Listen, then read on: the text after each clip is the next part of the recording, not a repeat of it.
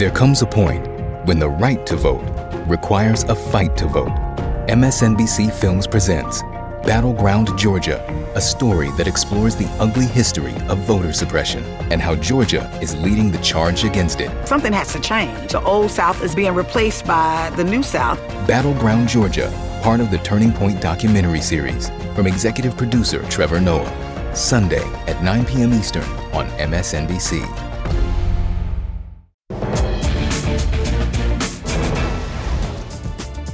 Right, tonight on the ReidOut. Replacing George this week is my chief financial officer, Allen Weisselberg. And you think George is tough? Wait till you see Allen. Mr. Weisselberg, how do you feel, sir? Are you going to testify against Trump?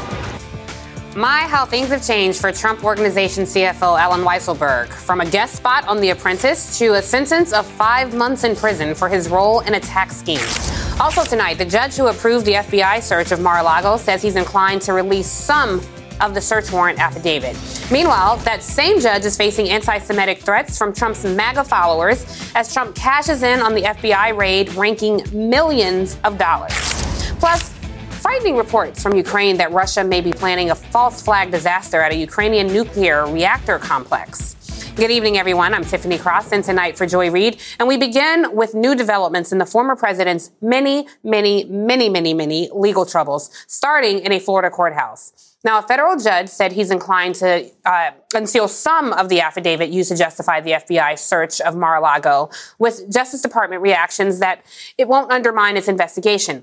Now, Judge Bruce Reinhart, who approved that search warrant, cited intense public interest responding to the request from several media organizations this one included, to release the document. And the Justice Department has until next Thursday to submit redactions.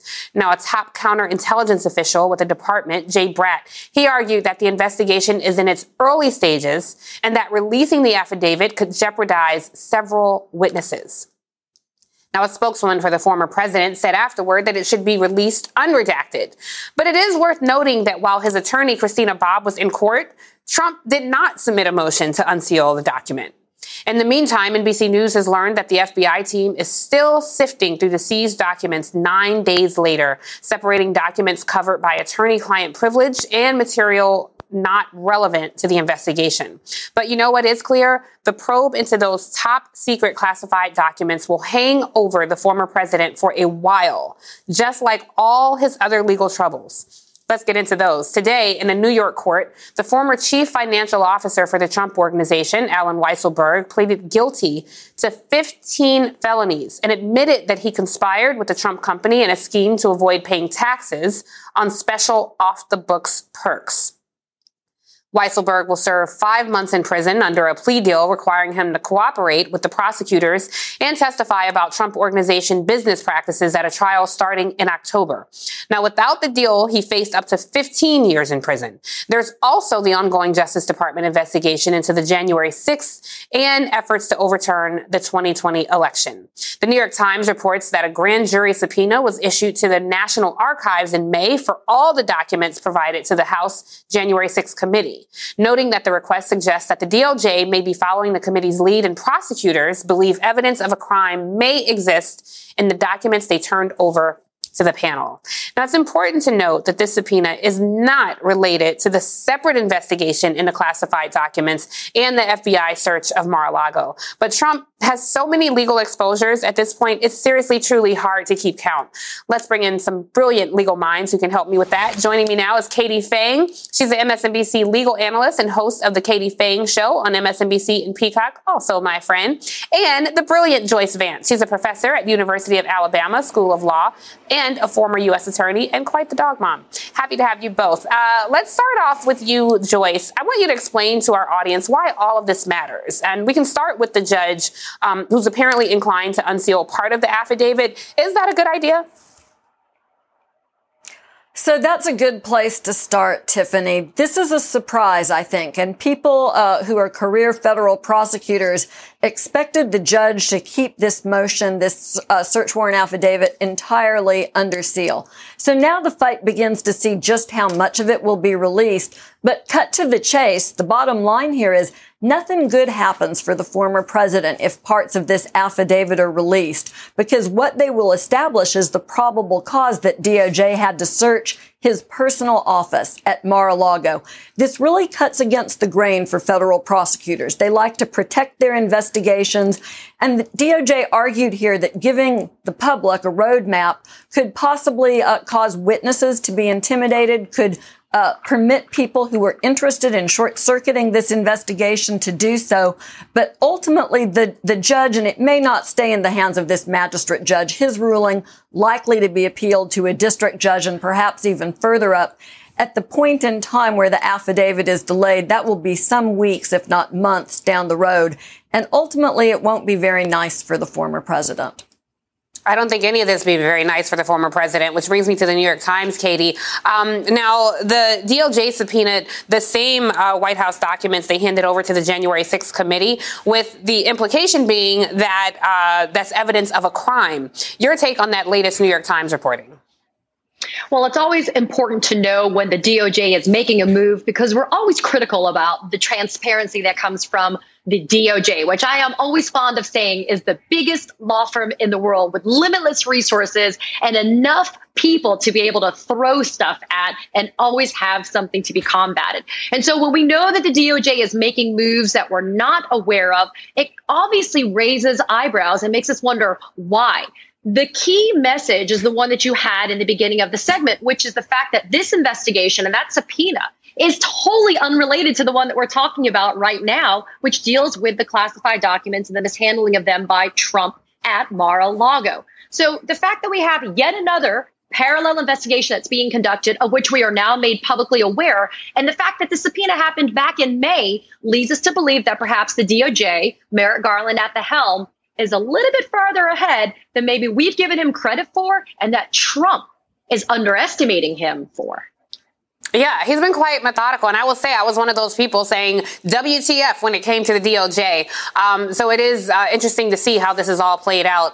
Um, I don't mind eating a little crow when we have to, um, when, when justice uh, prevails. Uh, Joyce, let me ask you because um, before we move uh, to Weisselberg, I, the fact that Trump is kind of pretending that he wants the affidavit unredacted, again, his lawyers were in court. They didn't ask for that. They didn't make that move, which leads me to believe, is this all a publicity stunt? Because if he's saying, no, release everything, knowing that they may not release it, then it makes him look innocent to his millions of sycophants and blind followers. But do you think there's a chance that he actually does want the affidavit uh, released unredacted? Well, he doesn't know what's in the affidavit, but he knows that it got federal law enforcement into Mar-a-Lago, into his home. So if he's thinking logically, and, and I think um, if is doing a lot of work in this sentence, but if he's thinking logically, he will appreciate that it's not in his best interests to have the detailed evidence that DOJ put together in this search warrant affidavit released. And Tiffany, something that we would um, do well to focus on here is that unlike the January 6th investigation, where we really don't know who the targets of that investigation are, it seems likely that they're looking at the former president, but we don't know for certain. In this case involving classified documents at Mar-a-Lago, we know that Trump is at least a subject, if not a target in this search, uh, in this investigation, because of the fact that one of the places they specifically obtained permission to search was his personal office. The entire warrant was couched in terms of places where he and his staff had access. It seems like a very direct line towards the former president. And if he's thinking logically, he won't necessarily want evidence connecting him to purloined uh, documents that should be retained in a secure fashion. He won't want that connection made for everyone in the public to see. I mean, the key word, if he's thinking logically, I agree. If he's doing a lot of work there. Um, I, I want to move to Weisselberg, who, uh, as you know, cut a plea deal. Um, he's saying that he's not going to uh, implicate Donald Trump um, in his testimony. Uh, Michael Cohen is saying, we don't believe you. You need more people. Take a listen. So I disagree with that, and I'll tell you why. They're going to ask him questions, and they already know the questions that they want to ask, and the questions that they're going to ask, if he answers them truthfully, which if he doesn't, he's really a fool because he is looking at spending the rest of his life behind bars, will ultimately implicate other people, not just Donald, but other people at the Trump org and in their business circles as well. Yeah, I mean, he, you know, Weisselberg is in his 70s. Um, he was looking at 15 years. Katie, do you think that he would risk uh, more time? I mean, he's already got this plea deal. Do you think that he w- will implicate Donald Trump in his testimony? You know, Tiffany, we were always holding out, looking to see whether or not Weisselberg would be willing to flip against somebody like Donald Trump. Consider the following, though, and Joyce, I know, would agree with me as a former prosecutor as well. He had the option of going to trial. He said no. He's been offered this plea deal, but think about it. He could have maybe taken a plea deal that just involved him going to prison, and that is it. But he has his plea and his five months in jail at Rikers contingent upon him providing truthful testimony at the trial in October of the Trump organization. To Michael Cohen's point, you cannot put a company in jail. The company is operated by humanoids, by people. There have to be people that were doing the wrongdoings at that company, and it was not just Allen Weisselberg. So Allen Weisselberg has the pressure to have to implicate people, maybe including Donald Trump, when he testifies at that trial in October. And we know that Donald Trump was the head of Trump organization up until 2017. The indictment for Allen Weisselberg starts as far back as 2005. And so by default, you're going to have a huge net cast of different names that is not just Allen Weisselberg going into this trial in October. And I, you know, what you just said, Katie, makes me wonder because even if he's saying he didn't, he won't implicate Donald Trump, uh, Joyce, what does that mean for Jared and Ivanka and other people um, who were a part of the Trump organization or affiliated uh, or in the periphery of the Trump organization? Uh, also, what information do you think that Weisselberg might offer? Yeah, so this is a very confusing plea agreement, I think, for many prosecutors. And Katie points to some of the elements of it that could lead us to wonder what exactly is going on here. In the federal system, when folks plead guilty and cooperate, they have to disclose all of the information that they have about anyone, no matter who it is. They don't get a carve out. That's not necessarily true in these state prosecutions, particularly in the Manhattan DA's office, where they have a little bit more latitude when they cut deals.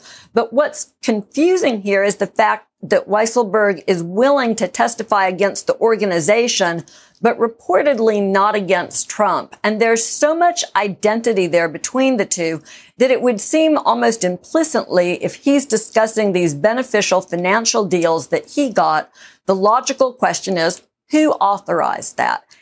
And, and who yeah. ultimately authorized that? It has to have been Donald Trump. That's the testimony that the Manhattan DA's office would need to complete a case against Trump. So we have a situation where Weisselberg either thinks he's smart enough to lie on the witness stand, is perhaps willing to face a longer time in, in prison than the five month deal that he's caught, or maybe he hopes that he can say he doesn't know. And, and, you know, I, I don't know if Jared and Ivanka are realistic possibilities, but there's something going on here that's not usual, that's not the sort of deal that we would expect to see in, in a case like this. Well, when it comes to uh, family, I don't know how loyal the Trump family is to each other. Um, it's being reported that it could have been a family member um, that informs uh, on, on, Donald Trump to the FBI. Uh, the agony of not knowing who that is or who who that might have been. Um, wh- what do you think, Katie? Do you think it's possible that it was a family member who informed on him? They've got well, a Fredo, you know, case of the about- Fredos, I'd say. Fredo. So the reality is, we've been talking about this warrant since last week, and Joyce and I talk about a lot of this stuff offline. You know, you have to have fresh information for a search warrant. It can't be stale. And so somebody had to have contemporaneous, real time knowledge about the existence and the location of these documents. It could not be premised on the search warrant cannot be premised on information from months ago. And so who else would know better other than somebody who is a family member? But frankly, between us, and the rest of the world that's watching this show, I don't worry that that man staying up at night freaking out about who the hell's going to turn him in and who's sitting there snitching to the feds. Because you're right. They're all self serving. They're all looking out for their own hides and they're going to want to save themselves first, which is why the Allen Weisselberg thing is kind of a head scratcher because he's not per se family. But maybe Donald Trump looked at him as more family than his own blood. But ultimately, the search warrant being unsealed leads us to be concerned, though, if you're the DOJ, is the identity of an informant included within that information? And if so, does that run the risk of physical harm, danger, or something to that informant? Hmm. And one thing to remember while all of this is happening, the Trump family is raking in millions of dollars off all these uh, legal woes. So we will uh, definitely keep talking about it here. And thank you, Katie Phang. I will see you Saturday morning at 7 a.m. Eastern Standard Time. Looking forward to it. Uh, and Joyce Vance, thanks so much for being here. And coming up next for you folks at home here on the ReidOut, it's the old familiar grift, like we just talked about. Trump raking in campaign contributions by playing the victim, something he's very skilled at. Meanwhile, there's no let up in the dangerous rhetoric from Trump and his supporters. We're going to get into that next. The ReidOut continues right after this.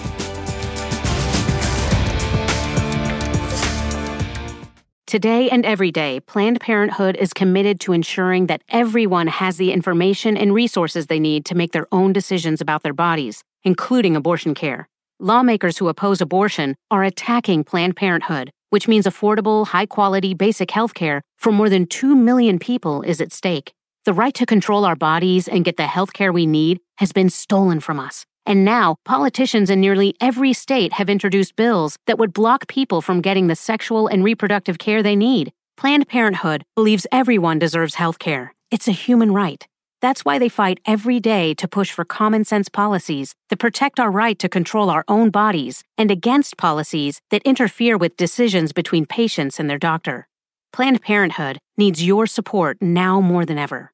With supporters like you, we can reclaim our rights and protect and expand access to abortion care. Visit plannedparenthood.org/future. That's plannedparenthood.org/future. All right, amid the fallout of the Mar-a-Lago search, new reporting shows U.S. Magistrate Judge Bruce Reinhart, who signed the affidavit, is facing a quote storm of death threats from right-wing extremists. The Associated Press reports Reinhart's home address was posted on right-wing sites along with anti-Semitic slurs. The South Florida synagogue he attends even had to cancel its Friday night Shabbat services. This is all part of a broader attack on law enforcement. Federal agencies are warning threats and acts of violence directed at FBI personnel has skyrocketed in the aftermath of the search. And it's not just coming from the dark corners of the web but from the top, that being Donald Trump himself. Yesterday, the former president shared an article on his Truth Social network describing the FBI as a fascist organization. While new reporting from the Washington Post shows his PAC has raked in millions by fundraising off this very raid, bombarding his supporters with more than 100 emails asking for money, using phrases in bold and all caps like, they broke into my home. They're coming after you. And this is insane. On that last point, we can agree. This is insane. So much for lowering the temperature. Meanwhile, Republican lawmakers, for the most part, have been radio silent, failing to condemn these attacks or call on Donald Trump himself to stop. Some of the more extreme members of the party, like Marjorie Taylor Greene, even egging it on. Let's talk about this. I want to bring in Javed Ali. He's a former senior director for counterterrorism at the National Security Council. He's also an associate professor at the University of Michigan's Ford School of Public Policy. Javed, very happy to have you here. Um, I know you have an op-ed in The Hill um, today titled "Violent Threats Against the FBI Make Us Less Sla- Less Safe." Um, for someone who worked at the FBI, what's your overall reaction to, to this reporting and um, explain what you mean by it makes us all less safe. Yeah, Tiffany, thanks for having me on. And um, my bottom line assessment, and I've been saying this for the past week in several interviews, um, is that this is outrageous. Um, the fact that the FBI uh, and its personnel now feel like they are under um, threat from uh, extremists and people who are really angry over the search from now almost a couple of weeks ago. I mean, that shouldn't happen. It's one thing um, for people to demand the FBI to be held accountable and for it to be transparent when it makes mistakes and does things wrong. We've seen unfortunate examples of that over the past few years. Um, with individuals in the organization. But what happened a couple of weeks ago with executing the search warrant was not the FBI operating outside its normal bounds or doing anything illegal is doing its day-to-day job. And so the point of the op-ed was to say that as the fbi now is feeling a lot of pressure and, and staff are concerned and and potentially or a field office was uh, there was an attempted attack last week in cincinnati this has the potential to make the country less safe because the fbi is there to keep the country safe uh, every day. And um, the more this goes on, the more it potentially could have this chilling effect within the organization. So that, as a former FBI official, I'm really concerned on on that front. Yeah, you know, it's interesting hearing you lay all that out because we keep saying this could be or this is what could happen. And I feel like what could be is happening right now. He has millions of armed supporters who he can manipulate at the drop of a dime. We saw that play out on January 6th on the U.S. Capitol. It was an attack on the United States government. We're seeing it play out at FBI field offices. At this point, I think it's challenging for us to sit around and say what's going to come. We have to deal with the reality of what's happening now. What should we as a country, as individuals do to prepare because they're individual acts of violence? And what should the infrastructure of the country do to pre- uh, prepare for potential mass acts of violence that we saw, like we saw on January 6th, like we saw with a group of men trying to kidnap uh, Governor uh, Gretchen Whitmer in uh, Michigan uh, a few years ago? Well, the rhetoric absolutely has to come down first, and that's from uh, elected politicians, as you mentioned earlier, um, but also the um, the rhetoric that's just out there in spades online that may not even be coming from politicians, but this wider pool of people who are just angry and upset. And within that wider pool, a much smaller number of people who are willing to act out violently. So we have to deal with the words and the rhetoric, and people have to be uh, held accountable for for putting this kind of um, toxic uh, rhetoric out there. But people also have to understand that if they do try to mobilize to violent action, uh, like the person did last week in Cincinnati, or someone tried um, uh, earlier this week in Pittsburgh and he was arrested, there are consequences for those actions. You could be arrested for making threats, and you clearly will be arrested if you try to attack FBI personnel or or um, like in the case of the Cincinnati person, attack an FBI field office. So this is not a consequence-free thing that people are engaged in, and if they're willing to go to the extreme levels, there will be consequences for that action.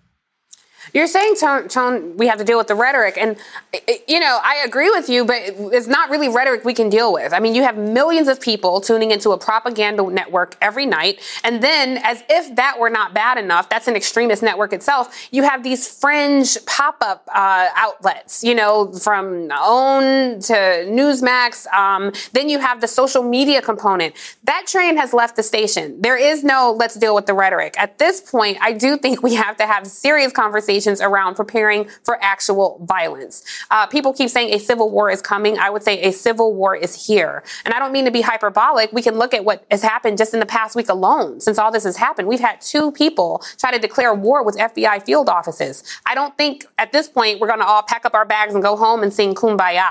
So from a law enforcement angle, what would you recommend the infrastructure of the country do? Because not everybody has the security of Capitol Hill. Well, the FBI and DHS put out a bulletin last Friday, I believe. And so clearly within my former world, um, folks know that there is a heightened threat environment out there. And I would have to believe, both in DHS and FBI, and I, I happen to work in both organizations, that the, the right steps are, are um, going forward, both in terms of physical security of people, but also ramping up efforts to make sure that if there are active plots or threats out there, that they can be disrupted in advance. So that's probably how it's going to be handled on the government side and on the average everyday American side. It's just, you know, trying to be a responsible citizen and and you know, if this if you're hearing this rhetoric from a neighbor or a friend or something like uh, somebody like that, you know, engaging in a conversation to, try and cool things down. But right now, yes, um, the the atmosphere in the U.S. is is very heated. Hopefully, we can de-escalate things but in the meantime, I, I do believe there will be these attempts of these more lone offender type attacks um, that we've seen now over the past couple weeks for people to try to act out violently. I don't um, think we are going to see a large scale act of violence. Hopefully, I'm right on that. Um, we hope. Because those are always um, harder to pull together. Uh, but I do think that lone offender threat is the most likely one we're going to see for quite some period of time. Yeah, well, I, I, hope you are right about not seeing uh, a large scale act of violence. And I just have to say, it's just, I hear your point about having conversation. I don't know if it's my ministry uh, to have a conversation with a MAGA supporter. Um, they have proven to be woefully ignorant in many ways. So good luck to the folks out there who are trying to do that. Um, Javed Ali, thank you so much for being here. We'll have to have you back really soon. And still ahead, Russia reportedly issues a frightening warning about a Ukrainian nuclear plant it's occupying. We're going to get a live report coming up next. This is really scary stuff, so you don't want to miss this. Stay right there.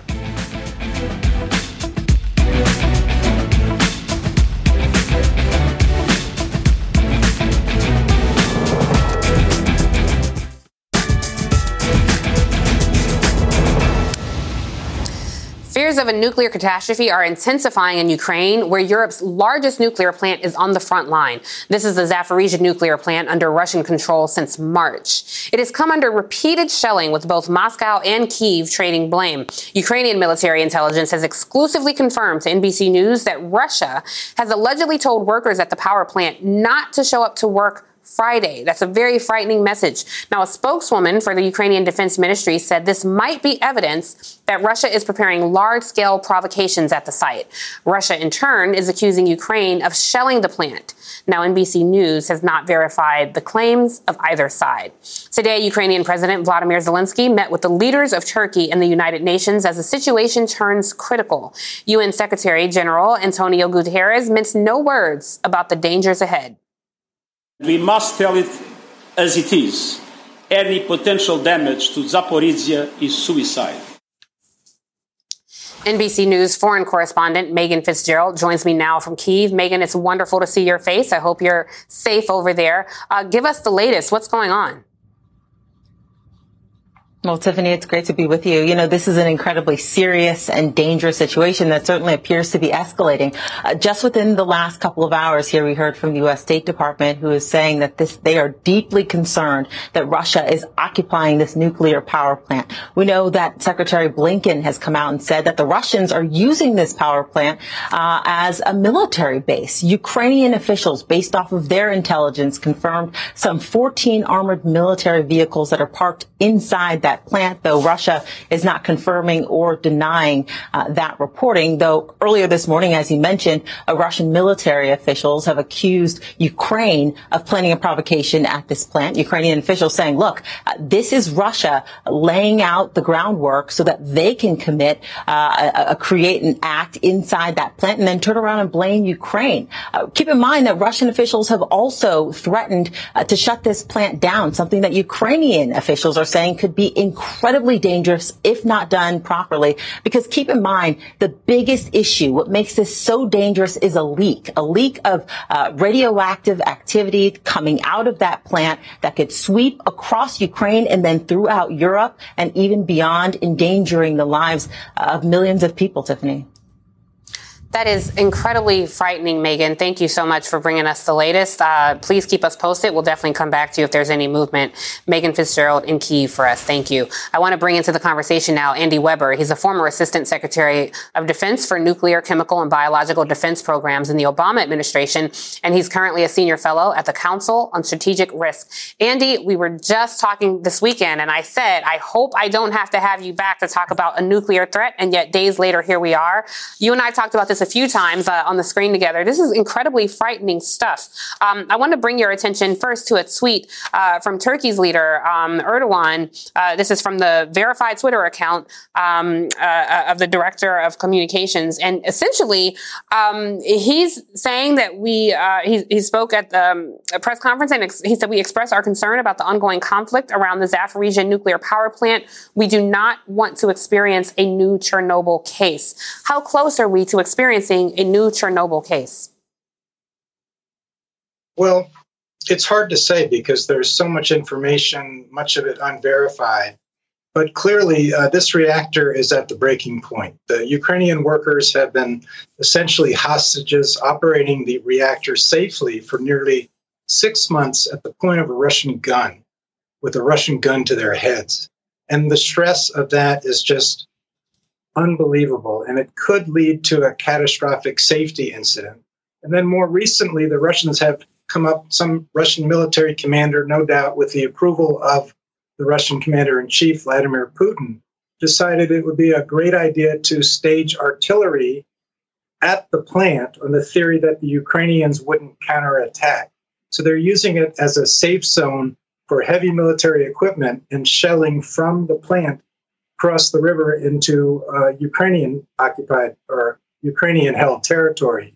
This is a, a disaster that we've seen in the making for many, many months. And one person in Moscow needs to step back and avert this disaster by pulling out his uh, Russian military forces from this plant and making it into some kind of, as the UN Secretary General has called for, a demilitarized zone so we can avoid a nuclear crisis.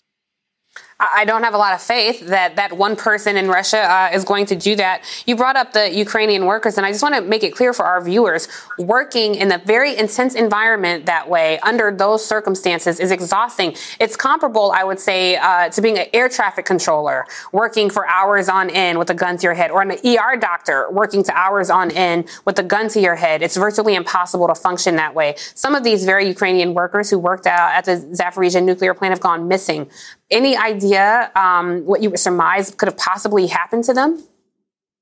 Well, apparently, the Russian occupiers of this facility have become increasingly paranoid, and uh, their um, security forces are targeting specific Ukrainian workers, some of whom have disappeared for a fate unknown. Um, it's it's outrageous. I mean, it is absolute barbarism, and it needs to stop. The UN Secretary General today uh, said all the right things, but without Russian cooperation, uh, this disaster will uh, become inevitable. Well, I mean, Russia has made it clear. Russia is standing alone on the world stage. Well, save for China, um, you know, they have locked arms. So, uh, you know, we don't anticipate that Vladimir Putin is going to make the right decision here. We'll all be watching to see what happens tomorrow. But big picture, uh, I do want to ask your opinion. Um, is there a world where Vladimir Putin is uh, aiming an armed nuke at the United States? And would him taking control of this Zaporizhia site, uh, completely getting rid of the Ukrainian workers, would that help his efforts to do that? Well, earlier in the war, uh, President Putin recklessly threatened the use of nuclear weapons uh, in Ukraine. Uh, any use of nuclear weapons could risk an all out nuclear exchange between Russia and the United States. So it's totally inappropriate, absolutely reckless to even be talking this way about using nuclear weapons in warfare. Uh, this particular uh, situation at the plant uh, could become a flashpoint uh, in the confusion of a potential meltdown of the reactor and a, a leakage of radiation uh, into the environment. It could be an ecological disaster worse than Fukushima, perhaps. But it's avoidable. And the way to avoid it is to stop staging military forces on a nuclear plant and shelling uh, Ukrainians from that uh, nuclear plant. The UN has to get involved. The IAEA, which has been denied access by Russia, uh, needs to have access to this plant so they can, can understand the safety yeah. situation. Yeah, uh, very famous movie Crimson Tide. Denzel Washington uh, his character, he says in uh, nuclear war, the only winner is war itself. Uh, there really are no winners. So I wonder if Vladimir Putin has that in mind this evening. We'll certainly keep our eyes on what's happening at Zaporizhia tomorrow. Mr. Former Assistant Secretary of Defense Andy Weber, thanks so much for being here. I have a feeling we'll share the screen again really soon. And coming up next, big changes in the experts' prediction about the upcoming election. Even Republican Senate leaders Mitch McConnell is now having doubts about his party's chances chances of success. We're going to talk about the upper chamber and the lower chamber when we come back.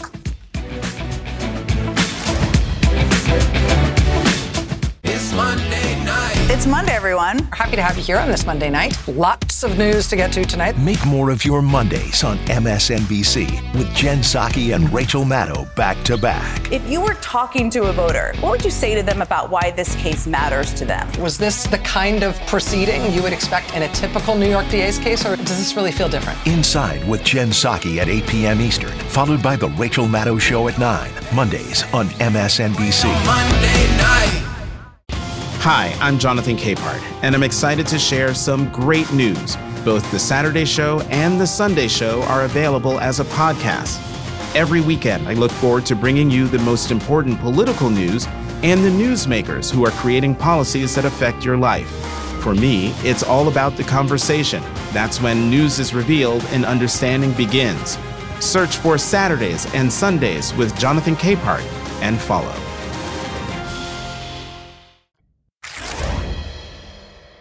I think the, the there's a, probably a greater likelihood the House flips than the Senate. Senate races are just different. They're statewide. Uh, candidate quality has a lot to do with the outcome. Well, you know it's bad when even Mitch McConnell says you might lose. Now, in what was once supposed to be a favorable year for Republicans, the Cook Political Report has now declared control of the Senate to be a toss up and moved the Pennsylvania Senate race between Democrat John Fetterman and Republican Mehmet Oz to quote, lean Democratic.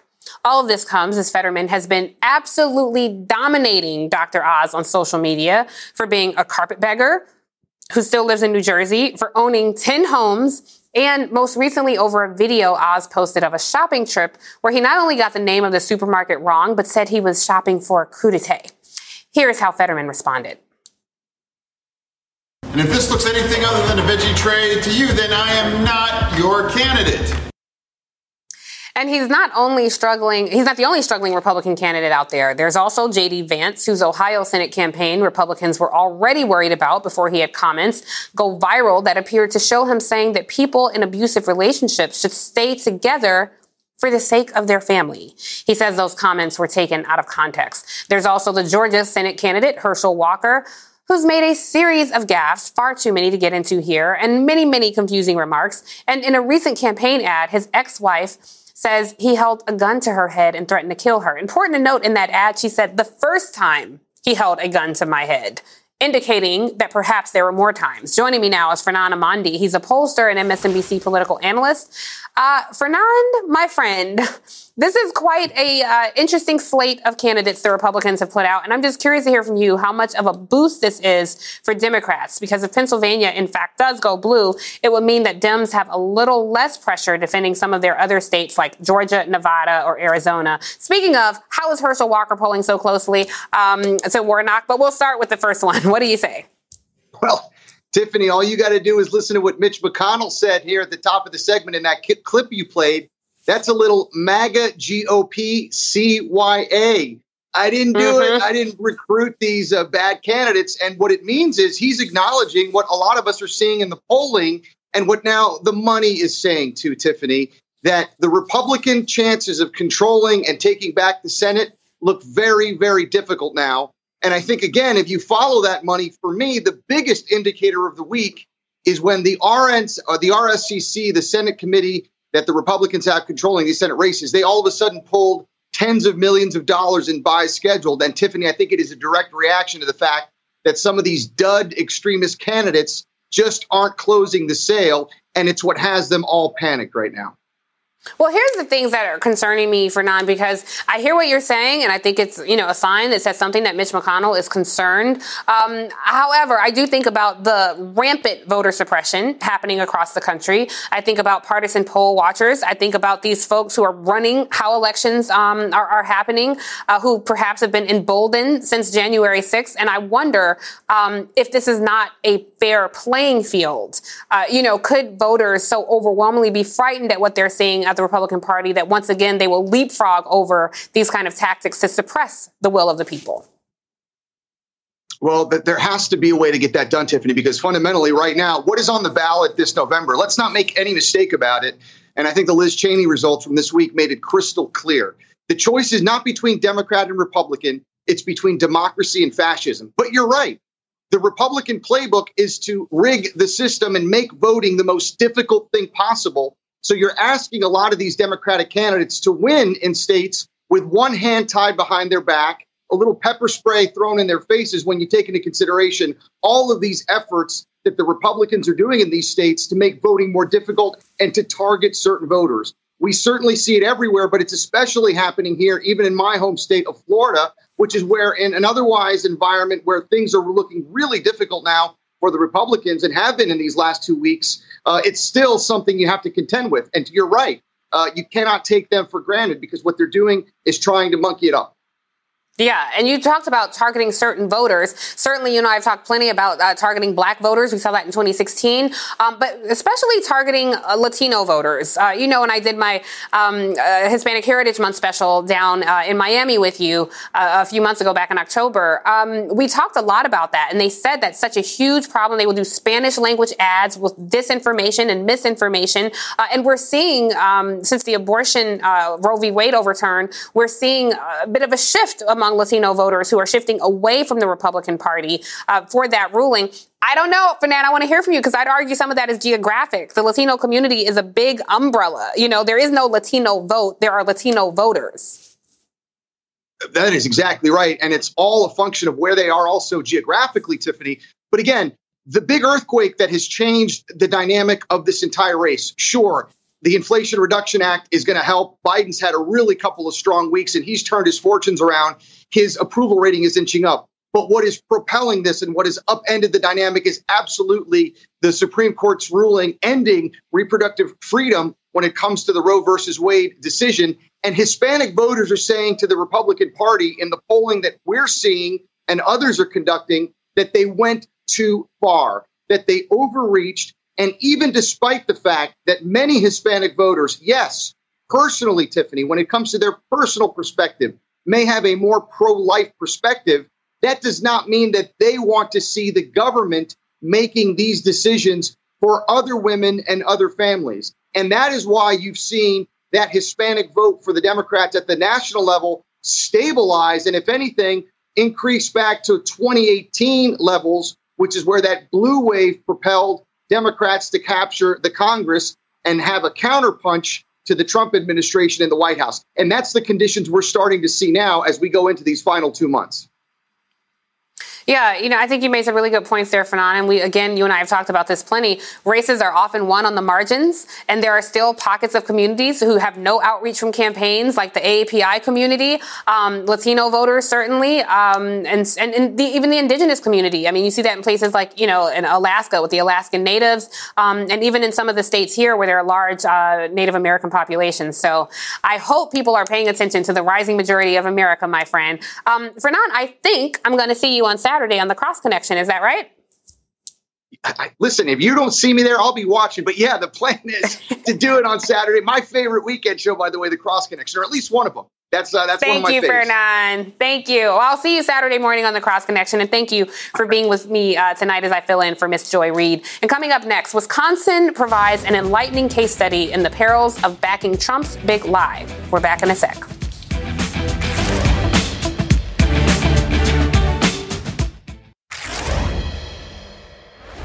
Okay, listen up. If you want a good case study in just how disastrous the big lie has been for their Republican Party, look no further than Wisconsin. The state President Biden won by about 21,000 votes. Now, this perennial swing state is the current incubator for the Republican Party's continuing quest to decertify the 2020 election results. This is happening despite multiple nonpartisan reviews and audits on that election in Wisconsin that found zero evidence, zero of widespread fraud in the battleground state. None. Zippy. But that hasn't stopped Republicans from launching a taxpayer funded investigation largely inspired by the Arizona fraudit. Yep, this Wisconsin, this Wisconsin Republican Party, led by the state's Assembly Speaker, Robin Vos, thought it would be a good idea to waste about 1 million taxpayer dollars on this wild goose chase. Now, last year, Vos hired a former conservative state Supreme Court Justice, Michael Gableman, to lead that investigation. This was just hours after Donald Trump accused Vos of participating in a quote, cover up of the 2020 elections. Well, yesterday, a Wisconsin judge provided a scathing review of Gableman's work, and um, yeah, it ain't pretty. The judge admonished Gableman for accomplishing nothing and failing to produce required weekly progress reports, failing to conduct witness interviews, and failing to gather any data at all. Now, Gableman did try to avoid scrutiny by giving employees code names. Yeah, that's what Wisconsin taxpayers paid $1 million for. Now, last week, Gableman was fired after he and Trump turned on Robin Vos for refusing to break the law. Vos is now claiming that the guy he hired, Gableman, could lose his law license for his misconduct. In firing Gableman, Vos told reporters that the costly venture was, quote, worthwhile. Was it though? He also said that the Wisconsin Republican caucus would now turn their focus to banning abortions, stripping voting rights, and strengthening their legislative power.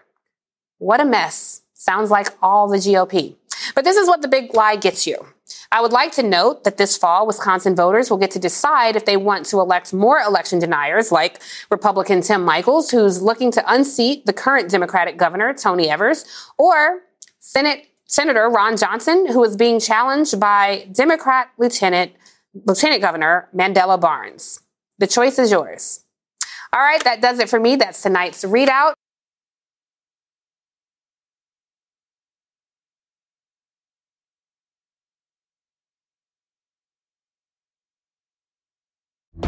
There comes a point when the right to vote requires a fight to vote.